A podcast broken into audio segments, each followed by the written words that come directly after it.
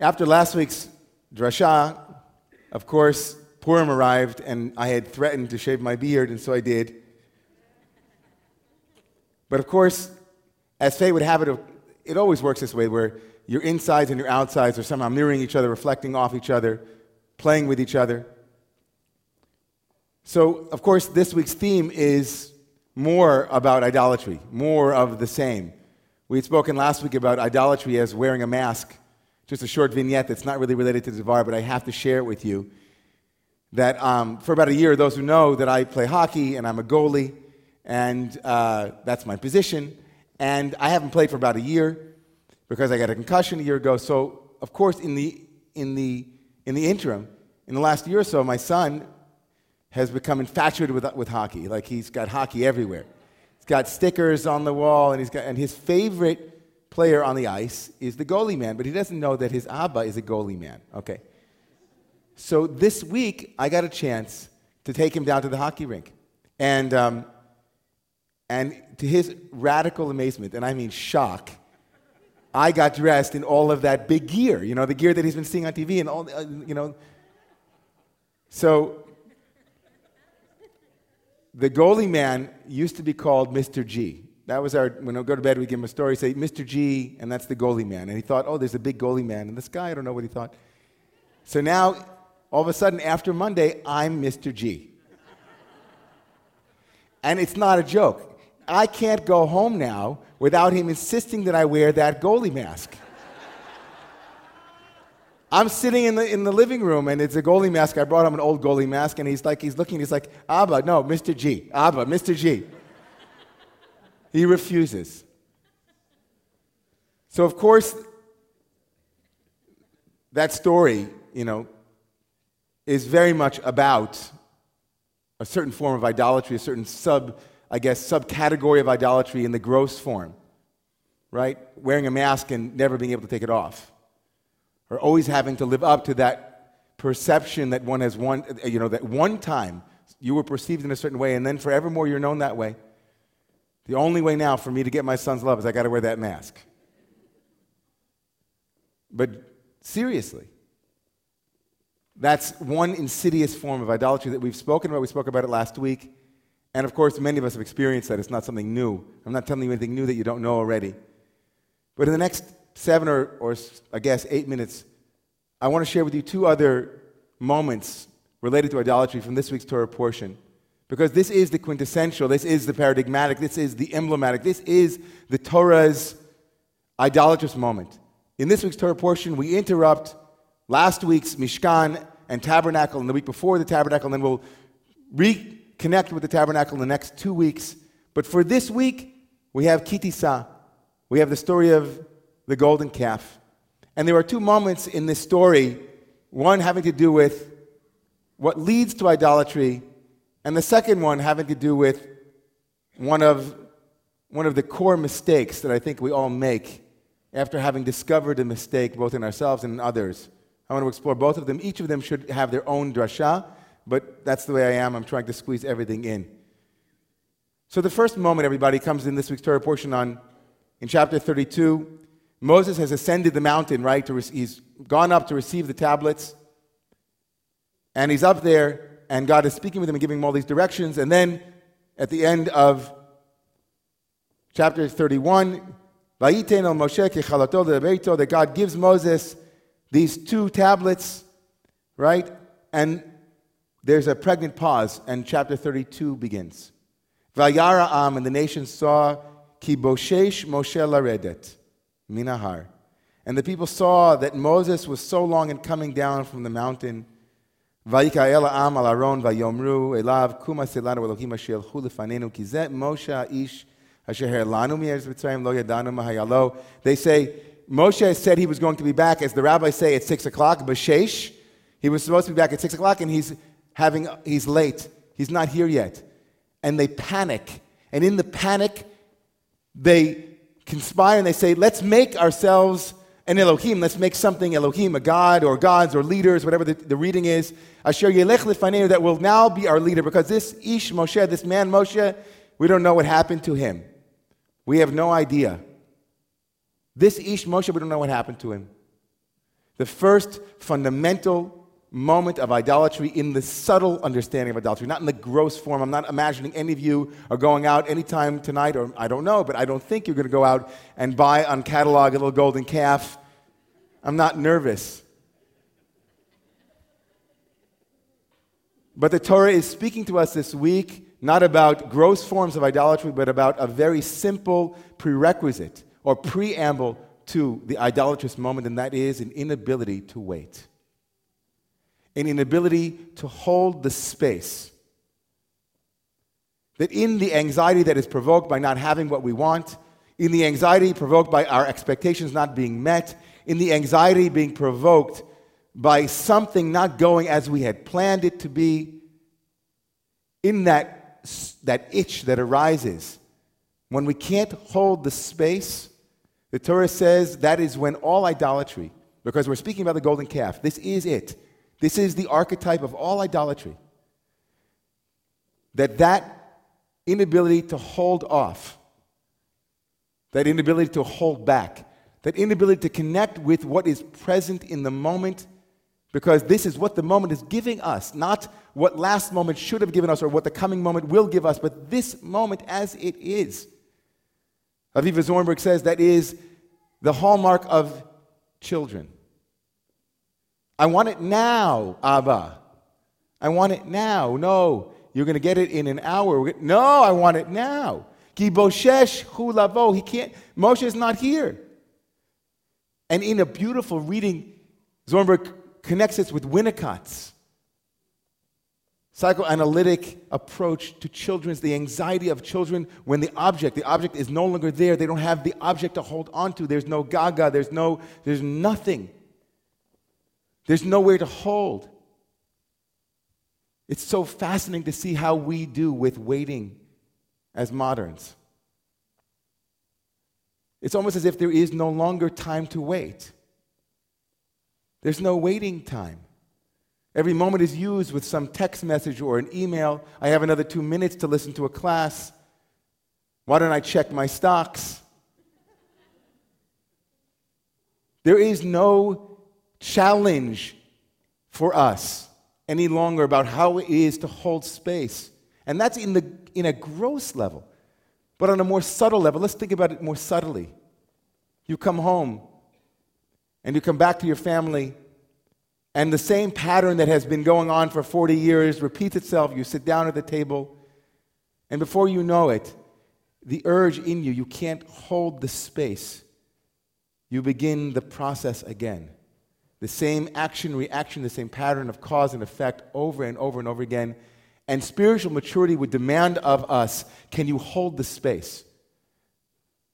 It's how often it is that we walk by in the streets. Those whom we can't hold in our minds and hearts. Because to imagine them in our hearts and minds, to hold them inside internally, would be to feel their pain. And we can't hold that pain. We can't hold the pain of somebody who's homeless. We can't hold the pain of somebody who comes to us who says, I'm getting a divorce. When we can't hold our own discomfort, we can't hold the discomfort of others. When our first moment is, I'm uncomfortable, maybe I should fix it. If our first moment is, oh, I can't hold this, maybe I should find a solution. We don't have wisdom to work with what's being given. We come from a place of fear. And when we come from a place of fear, we generate more fear. Fear begets fear. It's so fascinating that the, the entire conversation this week has been focused on preemptive this or preemptive that, and this conversation about how we should do this and what happens if. And inside, I'm thinking to myself, I understand the fear, but can we talk about the fear without jumping to reaction? Can there be some space open between fear and how we respond to fear? It is okay to be afraid. Every good parent knows that if a child is afraid, it means that they're alive to something. And oy vavoy if they don't have that. But to give them a sense that they can hold that. They can hold those feelings. They're not so uncomfortable, they're not so overwhelming that they're going to go to pieces. So the first mistake in this week's Torah portion comes from the children of Israel who can't hold the space. They go to pieces. They don't know what to do with themselves. And the second mistake comes from an unlikely character. We're not used to talking about this character's mistakes. The second mistake is based upon a midrash. After the children of Israel have sinned grievously, God says to Moshe, Lech raid, go down, go down, come off the mountain, go down, kishichet amcha, for your nation has acted abominably, have acted destructively.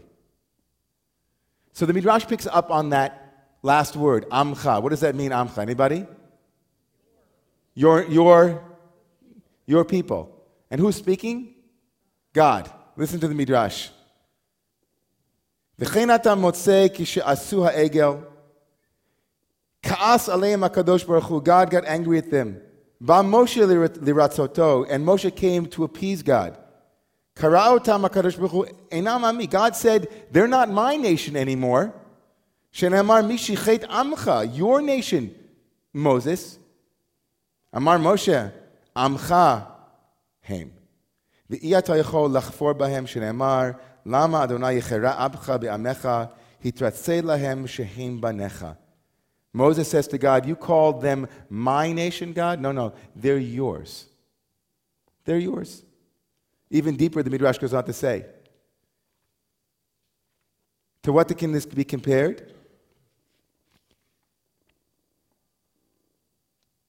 Lemelech shayelo kerem umasru aris. The Midrash says this can be compared to, to a king who gave his vineyard to a tenant. But when the vineyard, I'm going to read it now in English, when the vineyard was, was full of grapes, he would say, Wow, how great is my vineyard. But when the vineyard wasn't producing good, good wine and good grapes, he would say, Wow, you have a rotten vineyard, my tenant. Says the Midrash, Moshe. In the beginning, this is the way it was with God, said to Moshe, Go take my people out of Egypt. But when they, when they fell with the Egel Azahav, Maktiv Taman, what did it say? Ki shichet amcha. God says, now it's your nation. Anybody ever have this? Your son is misbehaving. Your son is misbehaving, said the Midrash. This, my friends, is one of the most amazing Midrashim. It calls God, so to speak, on God's stuff.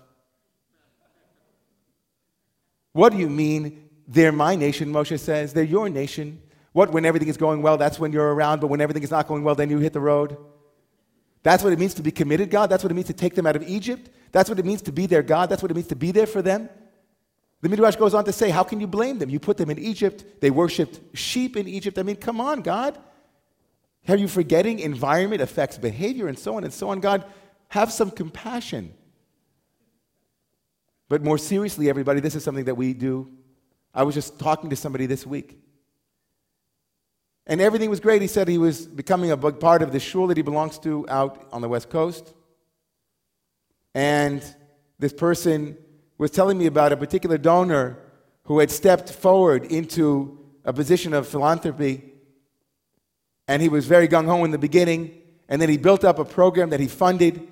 And then, full on, two years into the program, the program is already up and running, and there are people involved.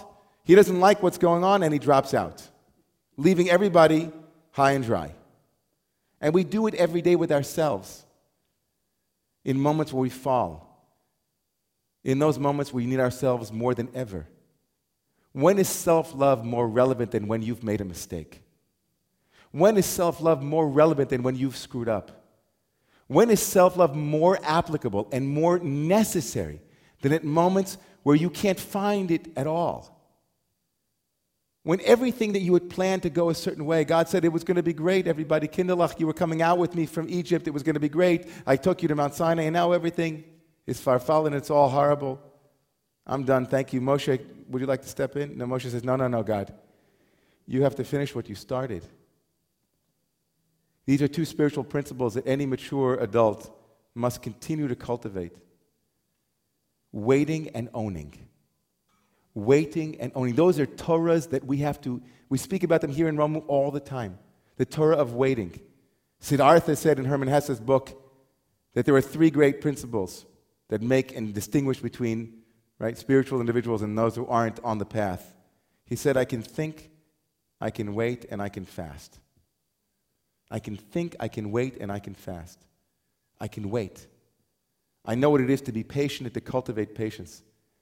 I spoke to a couple of my friends after Purim. I said, How was Purim? They said it was great. The, the Kriya was terrific. I said, Really? They said, Yeah, it went so quickly. I went to Minyan yesterday morning and said, I went to, I, I went to Minyan yesterday and went to, to pray Purim yesterday morning, and they read the Megillah, and the, the Balkriya, the guy who read the Megillah, was terrific. I said, Really? How, Five minutes. It was done, chick chock.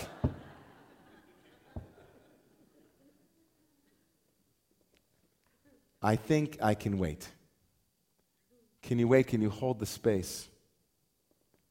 And deeply, the question that we ask of God can you step in, in stepping, instead of stepping out? When the moment calls for it and more commitment is necessary, can you step in? Can you step in to take more responsibility, to take more interest, to care even more, especially when everything in you is saying, No, I'm done. I'm done. So, are you done? No, step in. There's more work to be done.